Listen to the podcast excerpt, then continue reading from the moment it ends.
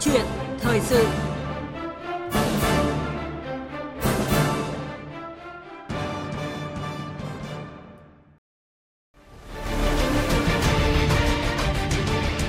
Thích ứng để bình thường mới. Thích ứng để bình thường mới.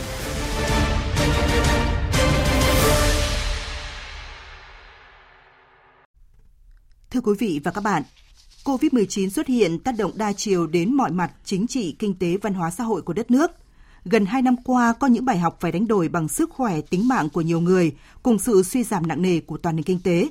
Việt Nam cũng đã có những kinh nghiệm quý được cộng đồng quốc tế nhìn nhận khách quan, thấu đáo, đánh giá cao. Trong đó, tinh thần đoàn kết, đồng lòng từ người dân cùng quyết tâm chống dịch từ bộ máy lãnh đạo Đảng, Nhà nước là bài học lớn nhất và vô giá, là dấu ấn Việt Nam trong nỗ lực chung phòng chống dịch toàn cầu. Thế nhưng khi mà dịch COVID-19 còn diễn biến phức tạp, khôn lường và khó đoán định, thì làm thế nào để dấu ấn đó, sức mạnh nội sinh ấy có thể được khơi dậy mạnh mẽ để cùng với sự lột xác trong tư duy, tầm nhìn chính sách, hành trình khôi phục uh, kinh tế của đất nước sẽ bớt gian nan hơn, hiệu quả và bền vững như kỳ vọng. Câu chuyện thời sự hôm nay với sự đồng hành phân tích và kỳ vọng từ các chuyên gia, trí thức Việt Nam ở trong nước và nước ngoài như là Phó Giáo sư Tiến sĩ Vũ Minh Khương, giảng viên cao cấp trường chính sách công Lý Quang Diệu, Đại học Quốc gia Singapore và Tiến sĩ Vũ Thành Tự Anh, giám đốc trường chính sách công và quản lý Đại học Fulbright, tổ trưởng tổ tư vấn chính sách phòng chống dịch và phục hồi kinh tế thành phố Hồ Chí Minh, chúng tôi góp phần tìm lời giải cho câu chuyện này.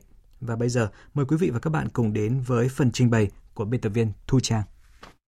Vâng, xin kính chào quý vị. Tôi xin được trân trọng giới thiệu và cảm ơn vị khách mời sẽ đồng hành xuyên suốt câu chuyện thời sự của chúng ta hôm nay là Phó giáo sư tiến sĩ Vũ Minh Khương, giảng viên cao cấp trường chính sách công Lý Quang Diệu, Đại học Quốc gia Singapore. Trân trọng cảm ơn ông. Vâng, xin kính chào khán giả Đài Tiếng Nói Việt Nam.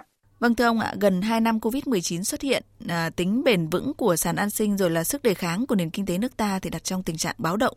Và mặc dù là đại dịch chưa kết thúc, những tác động còn ờ, chưa thể thống kê và còn khôn lường, nhưng mà đã có những bài học phải ờ, trả giá hoàn toàn có thể gọi tên được và chúng ta cũng đã có những kinh nghiệm quý mà được thế giới nhìn nhận và đánh giá rất là cao. Ờ, cá nhân ông thì ông cho rằng là đó là những bài học hay là những kinh nghiệm nào ạ? Đại dịch Covid-19 là một biến cố rất là lớn ở mức độ toàn cầu, để lại những tác động rất sâu sắc, cũng đem lại những bài học rất quý cho Việt Nam và cho cả thế giới. Theo tôi có ba bài học lớn chúng ta cần chiêm nghiệm. Thứ nhất, chống dịch Covid không phải là một quy trình mà là một sự ứng đáp linh hoạt trên một hành trình đầy bất chấp rủi ro. Thứ hai, từ đại dịch, mỗi dân tộc đều bộc lộ rõ cả cái điểm mạnh và điểm yếu của mình. Với Việt Nam, điểm mạnh được bộc lộ rất rõ là tính bản lĩnh, tính kiên cường của cả một dân tộc và sự đồng lòng vượt qua đại dịch. Nhưng mà điểm yếu cũng bộc lộ rất rõ đó là sự sơ cứng về tư duy và hệ thống quản lý, đặc biệt ở cấp độ địa phương tạo nên những cái tổn thất khá lớn mà lẽ ra chúng ta có thể giảm thiểu được. Bài học thứ ba, thế giới vẫn đang ngóng nhìn Việt Nam rằng sự tổn thất có đem đến sự suy yếu hay không. Thì quả thật người ta có dự cảm là Việt Nam sẽ mạnh lên chứ không yếu đi. Mặc dù chịu tổn thất lớn ở làn sóng thứ tư và những biểu hiện mới đây của thành phố Hồ Chí Minh, cái nơi mà chịu tổn thất lớn nhất thì đang bắt đầu có bước đi để có thể vượt qua đại dịch. Và tôi hy vọng đó cũng là một cái dấu ấn mà Việt Nam có thể đạt được. À, tôi đã thấy những dấu hiệu cả cấp vĩ mô và vi mô trong những lộ trình này. Vâng thưa ông ạ, phải khẳng định là mặc dù tác động của đại dịch ờ, uh, COVID-19 thì kéo dài trong gần à, 2 năm, thế nhưng mà tác động tiêu cực thì tập trung trong khoảng à, 6 tháng trở lại đây kể từ khi biến chủng Delta xuất hiện và thành phố Hồ Chí Minh như ông vừa nêu là ảnh hưởng nặng nề nhất. Ờ, đâu là nguyên nhân chính gây ra thiệt hại cả về vật chất lẫn sinh mạng cho đầu tàu kinh tế ở giai đoạn này thì uh, trước hết là xin mời ông cùng quý vị thính giả chúng ta hãy cùng nghe những thông tin là những ờ, nhìn nhận rất là thẳng thắn từ ông Nguyễn Văn Nên, Ủy viên Bộ Chính trị, Bí thư Thành ủy Thành phố Hồ Chí Minh ạ.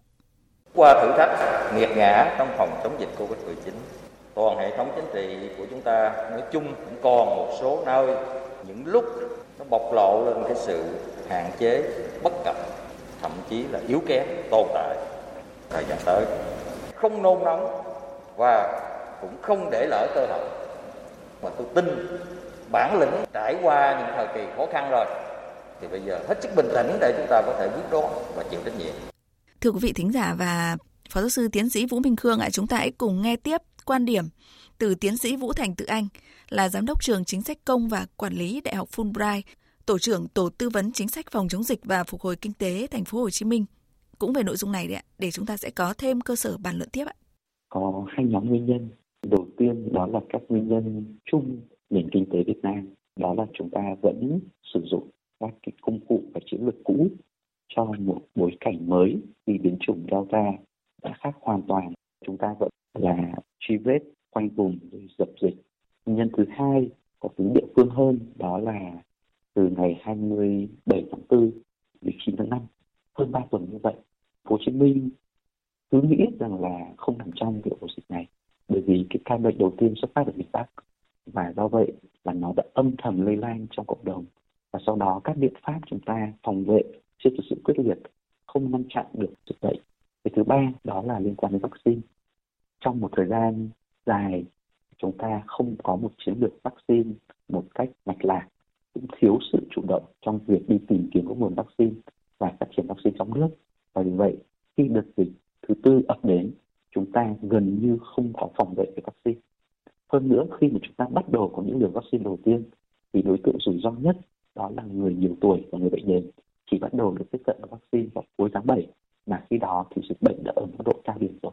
Đó là những cái lý do rất là cơ bản khiến cho tỷ lệ tử vong cao. Và khi tỷ lệ tử vong cao, thì lập tức chúng ta phải phanh gấp giãn cách xã hội nghiêm ngặt. Nó ngay lập tức trở thành khủng hoảng kinh tế. Và trên thực tế là quý ba của thành phố Hồ Chí Minh tốc độ tăng trưởng giảm gần âm 25%. Thì đấy là một cái giá rất lớn chúng ta phải trả. Vâng, thưa Phó Giáo sư Tiến sĩ Vũ Minh Cương ạ, ông nghĩ sao về ờ, cái giá phải trả mà chuyên gia kinh tế tiến sĩ ờ, Vũ Thành Tự Anh có nêu đó. Ông cho rằng đâu là nguyên nhân chính khiến cho đầu tàu kinh tế thiệt hại nặng nề như vậy ạ?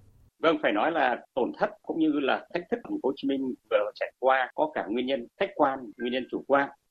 Khách quan mà nói thì chủng Delta này có cái độ độc dược rất cao và tốc độ lan truyền cực mạnh, gây tổn hại lớn với những quốc gia mà chưa từng trải qua cơn sóng đó trước đó. Cho nên Việt Nam khó mà tránh được tác động nghiêm trọng này. Chủ quan mà nói, thành phố Hồ Chí Minh có những cái khó khăn mang tính chất cấu trúc, hạn chế về mặt điều hành cho nên là cái tổn thất nó lớn hơn. Ví dụ ta dùng những phương thức cũ, quy trình cũ, tôi nghĩ là chúng ta có thể giảm thiểu được hơn. Tôi thấy có một cái điều rất đáng quý của bí thư với chủ tịch mới thành phố là rất có lòng với dân cái đó là là đáng ghi nhận và cái đấy là điểm sáng thế nhưng mà chiến lược để đưa thành phố Hồ Chí Minh vượt lên, trở thành một thành phố toàn cầu sau đại dịch thì đây là cái thông điệp rất lớn là Việt Nam sẽ phải gửi ra thế giới. Thành phố Hồ Chí Minh phải có nỗ lực vượt bậc xứng tầm thì cả Việt Nam sẽ có nỗ lực vượt bậc xứng tầm. Tại thành phố Hồ Chí Minh hội tụ rất nhiều cái điều kiện trở thành một cái hình thức đẳng cấp toàn cầu trong thời gian tới. Vâng, thành phố Hồ Chí Minh chỉ là ví dụ điển hình để nói lên những vấn đề chưa hợp lý ở trong tư duy hành động của toàn hệ thống ở giai đoạn vừa qua thôi ạ. Bây giờ thì xin mời ông cùng ờ, quý vị thính giả chúng ta hãy nghe chuyên gia kinh tế tiến sĩ Võ Trí Thành nhìn nhận bao quát những tác động khôn lường của đại dịch Covid-19 với toàn nền kinh tế Việt Nam giai đoạn qua. Dịch giã này như một cái cơn bão nó tàn phá, càn quét cái nền kinh tế thế giới, trong đó có cả Việt Nam và đến cái lần thứ tư này, kinh tế của Việt Nam bị tác động nghiêm trọng nhất, đứt gãy kinh khủng, chuỗi cung ứng trên phạm vi toàn cầu giữa các quốc gia và trong lòng mỗi quốc gia. Gần như tất cả các à, lĩnh vực đều ảnh hưởng rất là nặng nề. Thế và cũng là lần đầu tiên à, sau bao nhiêu năm kể từ khi chúng ta thực hiện luật doanh nghiệp, thì là cái số lượng doanh nghiệp mà rời khỏi thị trường nó lớn hơn, số doanh nghiệp thành lập mới. Đây là mức tác động rất rất là nghiêm trọng. Ờ, theo những sự tính thì tăng trưởng của năm 2020 và cả năm nay ấy, là những cái mức tăng trưởng thấp nhất trong hơn 35 năm cải cách à, đổi mới ở Việt Nam. Các cái vùng mà bị dịch dã nó hoành hành như là Sài Gòn, Đông Nam Bộ, à, trước đây là có thể là Bắc Ninh, Bắc Giang thì có thể nói bắt đầu nó đến cái ngưỡng ngưỡng chịu được Thưa Phó Giáo sư Tiến sĩ Vũ Minh Khương ạ, xét trên bình diện chung thì ông cho rằng đâu là nguyên nhân gây ra ngưỡng chịu đựng mà chuyên gia kinh tế tiến sĩ Võ Trí Thành khẳng định ạ? Đây là vấn đề tư duy. Trước đây chúng ta khó khăn đói kém cũng vì tư duy. Lần này chống dịch chúng ta chưa thật tốt, cũng một phần là do tư duy. Tư duy này không phải là chúng ta không có tư duy mở, nhưng mà không thích ứng nhanh, kịp thời với những biến động khôn lường bất chắc của tình thế.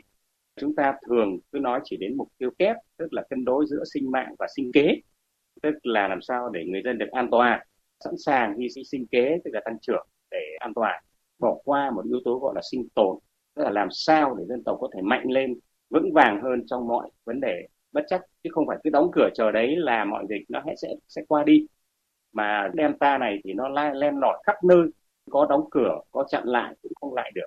Chúng ta vẫn mang tính chất hệ thống mệnh lệnh, kiểm soát một cách cứng nhắc, mạnh mẽ, quyết liệt. Cứ đóng cửa chờ đấy, rồi sẽ dịch, rồi sẽ tính đến sinh kế.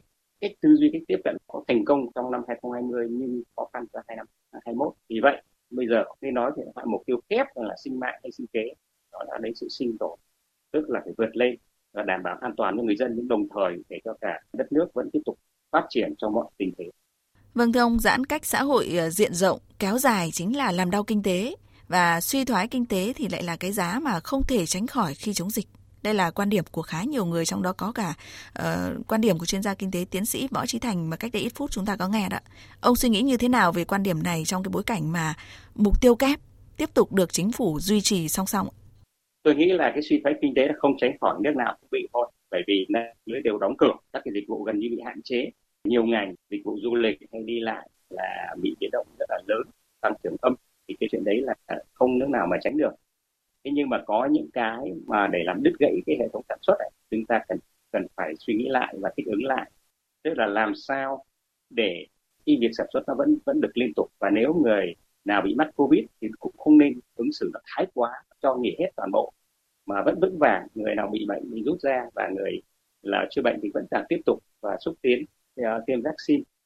Thì tôi thấy là trong cái nỗ lực này, này ấy, thì phải nói là chính phủ trong thời gian qua uh, toàn bộ lãnh đạo đất nước các ngành các địa phương ấy, tôi rất có ấn tượng ấn tượng về tốc độ phủ vaccine của Việt Nam cực nhanh. Trước đấy không tưởng tượng được thì nghĩ là phải đến tháng 6 năm 2022 ta mới được khoảng vài chục phần trăm. Nhưng đây chúng ta đã đã phủ rất nhanh những thành phố lớn và đang đang đẩy tốc độ đi. Thì chuyện đây là rất quan trọng. Bây giờ quan trọng nhất là cái tư duy sống chung với covid như thế nào và cũng cả các mục tiêu sinh mạng và sinh kế cho nó tốt. Nhưng cái sinh tồn đặt lên hàng đầu tức là để dân tộc mạnh lên và có thể vượt qua những cái thách thức mà chúng ta chưa hình dung được hôm nay. Chứ không phải sóng gió như vậy ta cứ đứng dồn vào một góc và chờ cho nó hết. Đây rõ ràng là một dân tộc phải vượt biển để, để, để tiến lên. Cho nên phải trang bị thế nào cho thật, thật tốt và cái ý thức của người dân phải rất cao. Và chống dịch này là phải dựa vào người dân. Đó là vấn đề rất quan trọng chứ không chỉ dựa vào hệ thống mệnh lệnh. À, vâng thưa ông là nói sống chung với uh, covid mà lại vẫn áp dụng những chính sách cũ thì à, sẽ loay hoay không thể nào bước vào giai đoạn bình thường mới được. Ông có cho rằng là nghị quyết 128 mới được chính phủ ban hành về thích ứng an toàn, linh hoạt, kiểm soát hiệu quả dịch COVID-19 là giải pháp cho vấn đề Tôi thấy đấy là một giải pháp bước đầu mà có thể coi như là một cái khoán 10 ở à, cái thời kỳ chúng ta xóa bỏ quan lưu bao cấp, tức là thích ứng linh hoạt, sẵn sàng à, chấp nhận những cái rủi ro và cùng toàn dân tìm mọi cách để vượt qua cái đại dịch tôi nên nhấn mạnh những yếu tố sinh tồn và người dân dần dần thành chủ thể của cái nỗ lực chống covid và nhà nước trở thành cái người hiền trọng như tôi nói, tức là Việt Nam mạnh lên hay yếu đi, không phải do thiếu nỗ lực, thiếu năng lực hoặc thiếu nguồn lực, mà chủ yếu là do tư duy. Hoặc chúng ta có thể tự phát động sức mạnh của toàn dân để trỗi dậy. Cho nên là cái nghị quyết 128 là cái mở đầu. Tuy nhiên, đọc ra thì vẫn thấy còn nhiều cái vấn đề phức tạp. Chưa thật là thông thoáng, dễ dàng, dễ hiểu để làm sao chỉ vài ba câu là người ta có thể hiểu được. Thì tôi thấy ở nước ngoài là nói chung các cái hướng dẫn nó khá thuận lợi. Trước hết, ví dụ đơn giản, có thể hạn chế nhà hàng hay các đám cưới, hội nghị không được bao nhiêu người thì chuyện đấy địa phương hoàn toàn có thể làm. Nhưng mạch máu thông suốt của nền kinh tế và hoạt động cá nhân của người dân không được ngăn cản. Người ta đi tập thể dục, người ta đi lại mà người ta không tập hợp đông hoàn toàn được và ý thức người ta rất cao.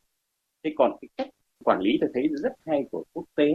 Tức là làm sao để tin rằng là 99% người dân là rất tốt. Nếu có là hệ thống chỉ tập trung vào quản lý một phần trăm người dân tối tiếp theo chứ còn nếu mà ta đưa ra chính sách để kiểm soát, kiểm tra đến 99% dân hay 100% dân thì không thể nào làm được. Cho nên phải dựa vào sự tự giác rất cao của người dân và khuyến khích họ thì mọi phương cách truyền thông cũng như giám sát, hỗ trợ họ để họ làm tốt và người tốt luôn ra giúp đỡ, đóng góp cho xã hội. Đó là một cái platform, một cái nền tảng mà dân tộc có thể đi xa được. Chứ đây, hiện giờ của ta là quản lý toàn dân, chặt chẽ. Ở nước ngoài tôi thấy họ chỉ tập trung vào khoảng một phần trăm người có nguy cơ vi phạm làm sai. Còn 99 phần trăm họ tin là là làm tốt và anh nào làm sai thì bị trả giá rất đắt. Cái đó là cái cách mà chúng ta phải tiến hành trong thời gian tới trong mọi vấn đề quản lý của xã hội. Thưa ông là cũng có nhiều ý kiến cho rằng là ý thức của người dân còn kém, buông lỏng là sẽ phải đánh đổi, sẽ phải trả giá đắt đấy. Ông suy nghĩ như thế nào? Đấy, đấy, đấy là một cái nghệ thuật để làm chính sách. Ấy. Khi mà anh luôn luôn phàn nàn về ý thức người dân kém, thì chắc chắn là là có vấn đề chính sách chưa tốt, có kém. nhưng tại sao cái kém nó nó lan tràn và làm hỏng cái tốt Đấy, thì cái nghệ thuật làm chính sách và nghệ thuật triển khai chính sách tôi quay trở lại cái năng lực của cán bộ không yếu nhưng mà cái động lực yếu nói thật là như thế Đấy, thì rất, quay trở lại cái ngày xưa tôi nhìn thấy nông dân không chịu gặt lúa người ta không gặt hết sức mình. Doanh nghiệp quốc doanh đến các cái cơ công sở cũng thể rất có năng lực. Nhưng mà chưa có cái động lực. Thì cái bài toán quản lý chính sách của chúng ta là sao tạo ra động lực cái bàn tay vô hình để mọi người đều giúp lực dốc sức phấn đấu sự đi lên của đất nước và sự an toàn của người dân. Thì hiện giờ của chúng ta là vẫn còn tránh chịu trách nhiệm mà hiện giờ chúng ta vẫn là chỉ coi trọng làm sao đào tạo uh, kiến thức chứ còn cái cái động lực cái sự thôi thúc để làm việc uh, và cái động lực mặt đánh giá về đóng góp yếu cho tới bây giờ, ông cho rằng là bộ phận nào ở trong toàn hệ thống chính trị xã hội uh, chịu tổn thương nhất do tác động của đại dịch và tư duy quản lý thì chưa hoàn toàn phù hợp, chưa bao quát được tới bộ phận uh, chịu tổn thương nhất này? Tôi nghĩ rõ ràng tổn thương lớn nhất trong cuộc sống Covid này là những người lao động nghèo, yếu thế trong xã hội. Rõ ràng họ không được uh, làm việc online, kinh tế họ khó khăn, cuộc sống rất ngặt nghèo. Phần thứ hai là các các doanh nghiệp đang hoạt động tương đối ổn định thì hiện giờ là bị một cú sốc rất lớn. Thế thì làm sao để hỗ trợ những người này để mọi người cảm thấy đây là một cái giá mình phải trả không thể tránh khỏi nhưng rõ ràng cái giá này sẽ để cho mình phát triển vượt bậc chứ không chỉ là một sự hồi phục uh, thông thường. Thế thì uh, làm sao để lòng tin của người dân lòng tin của doanh nghiệp tăng lên? Thì điểm lớn người ta nhìn vào tư duy và hướng chỉ đạo chiến lược của lãnh đạo của đất nước của chính phủ rất quan trọng. À, nhiều khi không phải ngay là nguồn lực mà họ nhìn vào cách chủ đạo sáng suốt có rõ ràng có nhất quán hay không. Thứ hai là sự tương tác gắn kết lắng nghe và cái hành xử thấm động tình người. Chứ đừng để cho người dân tràn về mà không được vào tỉnh của mình thì cái đây chuyện đau lòng. Thực ra đối với ngay cả những người như chúng tôi sống nước ngoài thì cũng suy nghĩ và thứ ba là dù nguồn lực của chúng ta còn ít ỏi cũng cố gắng dạy một phần để giúp cái chuyện đó hết sức chú ý. Thế còn về mặt biện pháp do đất nước tiến lên thì đặc biệt trong lúc này phải suy nghĩ lại một cái căn bản cái chiến lược phát triển trong thời gian tới, đặc biệt là làm sao nắm bắt được các cái tối đa các xu thế của thời đại, tăng năng suất làm việc. Ví dụ, tôi nghĩ là có những quyết sách rất là lớn, tức là những ai có thể làm việc được tại nhà, đây làm việc được tại nhà, và những đơn vị mà thuê việc làm tốt và cho người làm việc ở nhà thì nên được có những động viên khen thưởng và ghi nhận là như thế rất tốt. Cái thứ hai là qua cái cuộc bảy dâu này ấy, thì là mình thấy rõ ràng là vấn đề cuộc sống của người dân rất quan trọng nhất là vấn đề nhà ở. Tôi cho là ông nghĩ lý quang diệu của singapore đặc biệt coi trọng vấn đề nhà ở ngay từ đầu là rất đúng. Nhà ở đây để không chỉ làm cho người dân có năng suất uh, cao hơn mà họ gắn bó với cuộc sống họ, họ luôn luôn gắn bó với việc làm không có thể bỏ một cách dễ dàng. Và đặc biệt là qua cái đại dịch này mình làm sao để cho người dân tin vào lãnh đạo hơn tin vào tương lai hơn và tin vào chính họ hơn. Chứ không sợ hãi lo lắng bất chắc bất ổn. À, thì đấy là những cái chú ý đặc biệt uh, trong chỉ đạo chiến lược trong thời gian tới. Cái lòng tin là quan trọng lắm. Uh, với một xã hội muốn đi được xa bao giờ bắt đầu từ lòng tin. Vâng, à, thưa ông, chủ trương chính sách nào mà muốn khẳng định hiệu quả thực tiễn thì đều cần thời gian để triển khai và xác thực. Nhưng mà tự chung lại, nếu như mà niềm tin trong dân không cao, nếu như thiếu sự đồng thuận, à, tính hữu dụng sẽ không lớn, kỳ vọng mãi sẽ chỉ là kỳ vọng mà thôi. Thì đây có là thách thức với chính phủ trong giai đoạn đầy khó khăn này hay không? Thì xin mời ông cùng quý vị thính giả lắng nghe tiếp quan điểm từ tiến sĩ Vũ Thành Tự Anh trước khi chúng ta có thể trao đổi về nội dung này. Chúng ta phải có cách tiếp cận từ cả hai phía từ cả trên xuống và từ cả dưới lên. Thứ nhất, ấy, khiếm khuyết rất quan trọng trong hệ thống quản trị quốc gia của mình đó là tính phân mảnh hay là chia cắt về thể chế. Chẳng hạn như ở trung ương thì các bộ thiếu sự phối hợp với nhau một cách nhuần nhuyễn. Ở địa phương thì các sở ngành cũng tương tự như vậy. Thứ hai là trong một thời gian dài chúng ta đã thiếu một bộ chỉ huy chiến lược để tạm gọi như vậy điều hành cuộc chiến phòng và chống dịch thống nhất và vừa rồi như chúng ta được biết là thủ tướng đã phải trực tiếp thống lĩnh cái bộ tổng chỉ huy chiến lược này. Thứ ba nữa là hệ thống quản trị quốc gia của chúng ta nếu không có khuôn khổ thống nhất chính sách sẽ không nhất quán không mạch lạc. Nhưng nếu không phân cấp thì các địa phương cũng sẽ không có sự chủ động và sẽ không có sự sáng tạo. Và vấn đề thứ tư đó là về mặt quản trị quốc gia ấy, là chúng ta nên có cách tiếp cận vùng. Ví dụ như thành phố Hồ Chí Minh mà chỉ lo cho mình Bình Dương Đồng Nai cũng tương tự như vậy đồng bằng sông Cửu Long cũng tương tự như vậy thì cái chuỗi cung ứng của chúng ta sẽ bị chặt đứt thì đó, quan trọng là có một cái khuôn khổ thống nhất từ cấp độ địa phương là được phân cấp, nhưng phải tuân thủ khuôn khổ thống nhất của trung ương. Nếu như thế, chúng ta vừa mới có thể tạo ra được một cái chiến lược và chính sách phòng chống dịch, đồng thời cũng duy trì được hoạt động về kinh tế và an sinh. Và điều cuối cùng đó là qua đại dịch này, tôi thấy những cái phẩm chất tốt của dân tộc Việt Nam vẫn còn nguyên vẹn. Đó là tính cộng đồng, đó là tình thương giữa người với người đó là sự dấn thân và xả thân của rất nhiều người thì tôi tin là những cái động lực này nó luôn luôn tồn tại nó ngầm ẩn một trong những nhiệm vụ của chúng ta trong giai đoạn tới là phải ươm dưỡng và làm thế nào để các cái phẩm chất này được bộc lộ ra một cách thường xuyên hơn. Xin được hỏi quan điểm của Phó giáo sư tiến sĩ Vũ Minh Khương về điều này. Theo tôi đây là một bài toán khó, ấy. nên lưu ý phải dựa vào dân và bàn luận sâu sắc với người dân, coi đây là sứ mệnh của người dân giúp cho đất nước chống dịch, giúp cho dân tộc.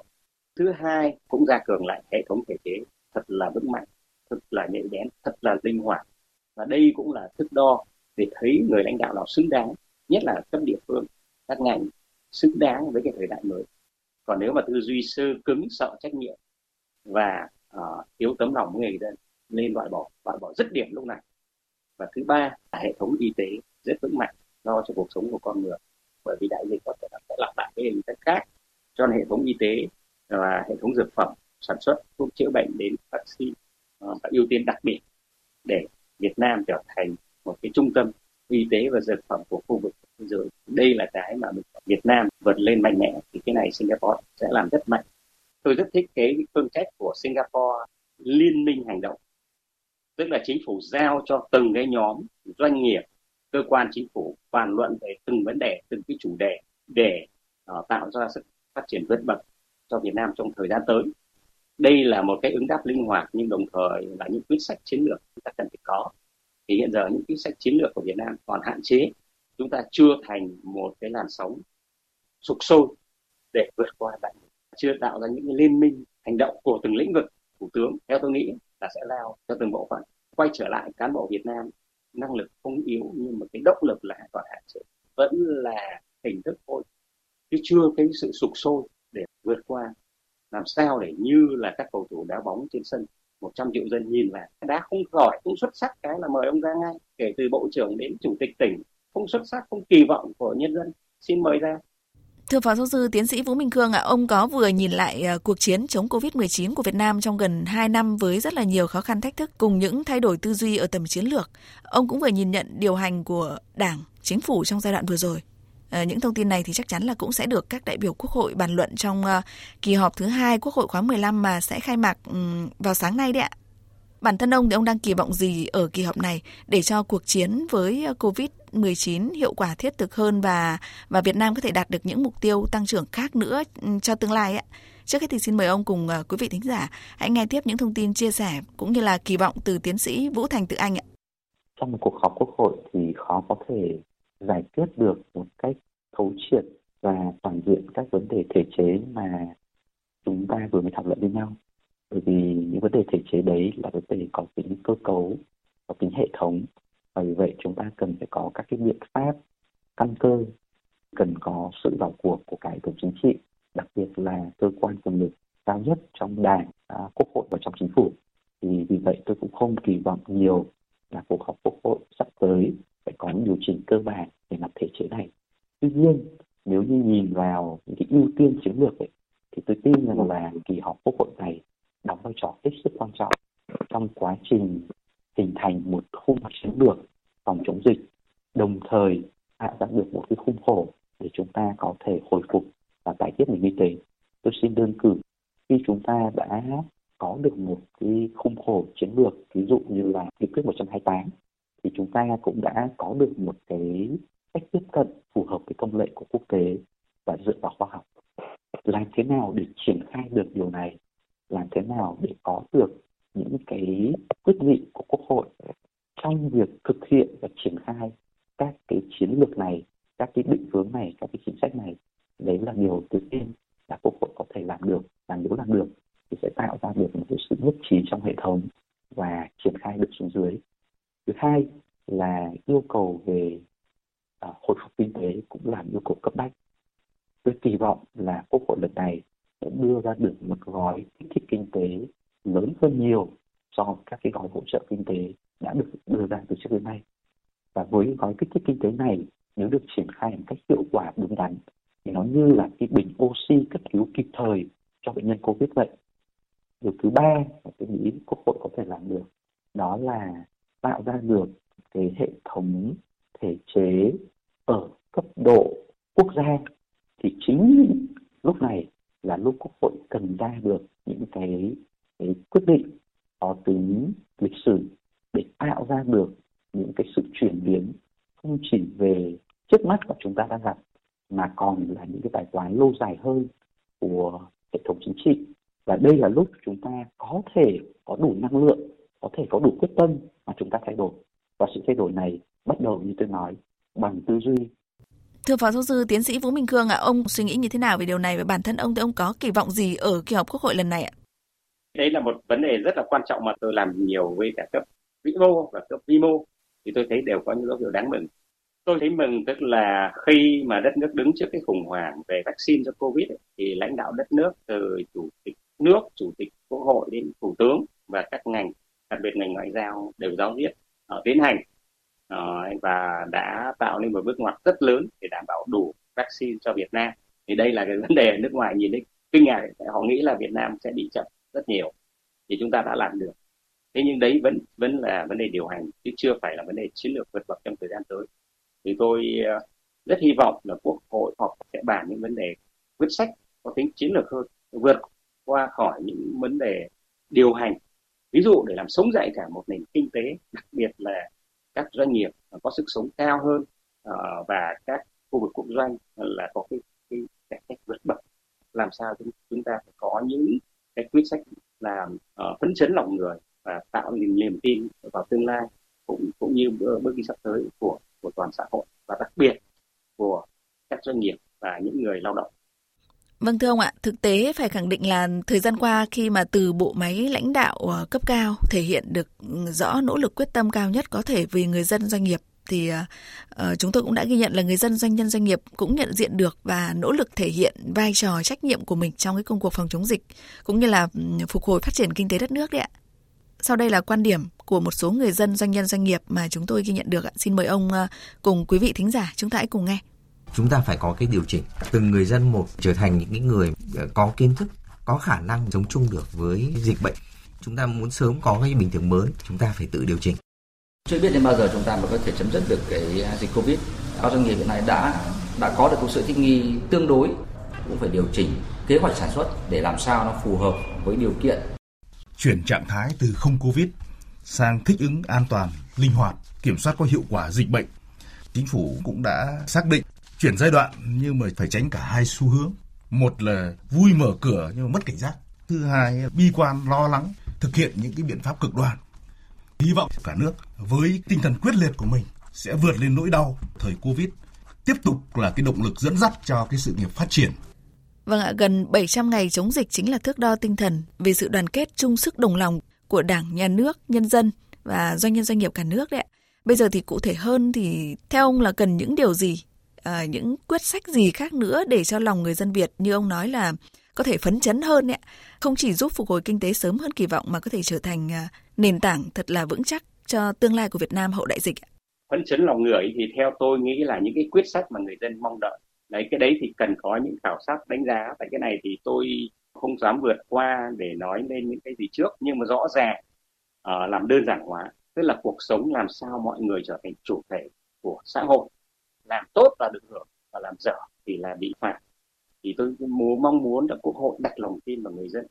Nó nó kỳ lạ lắm tức là quay trở lại vấn đề tư duy. Khi mình tin 99% doanh nghiệp người dân là họ có lòng tốt nếu mà khuyến khích tốt họ sẽ làm tốt. Thì, ờ, thì ví dụ như việc đóng thuế họ sẽ tự giác đóng thuế tốt còn do là chỉ có một phần trăm có khả năng tốt à, hay làm những điều xấu thì ta tập trung nguồn lực để phát hiện cái một phần trăm đó. Cách tư duy hiện uh, mà tạo ra sự phấn chấn cái cái cách minh trị để làm sao mọi người đều có thể tham gia vào định chính sách của xã hội. Thứ hai là mọi người được cảm nhận cái trách nhiệm là mình đóng góp vào sự phát triển của đất nước. Và thứ ba, theo đuổi cái khát vọng mà họ mong muốn nhất. Thứ tư, tức là mọi điều mà trái với quy luật cần phải loại bỏ, những hủ tục của quá khứ phải loại bỏ. Và điểm thứ năm là truy tìm tri thức nhân loại trên khắp thế giới để xây dựng đất nước. Tức là tính khai sáng rất là cao thì nên có những tuyên ngôn nó mang tính chất phấn chấn lòng người như vậy để đem lại một cái cảm xúc và cái, cái sức mạnh của sự phục hưng Vâng, xin uh, trân trọng cảm ơn Phó Giáo sư Tiến sĩ Vũ Minh Khương, giảng viên cao cấp trường chính sách công Lý Quang Diệu, Đại học Quốc gia Singapore đã tham gia bàn luận câu chuyện thời sự với chủ đề là thay đổi tư duy chống dịch, cần sự thống nhất, đồng lòng. Và cũng xin được gửi lời cảm ơn tiến sĩ Vũ Thành Tự Anh, giám đốc trường chính sách công và quản lý Đại học Fulbright với những thông tin phân tích tình hình rất là sâu sắc thực tiễn.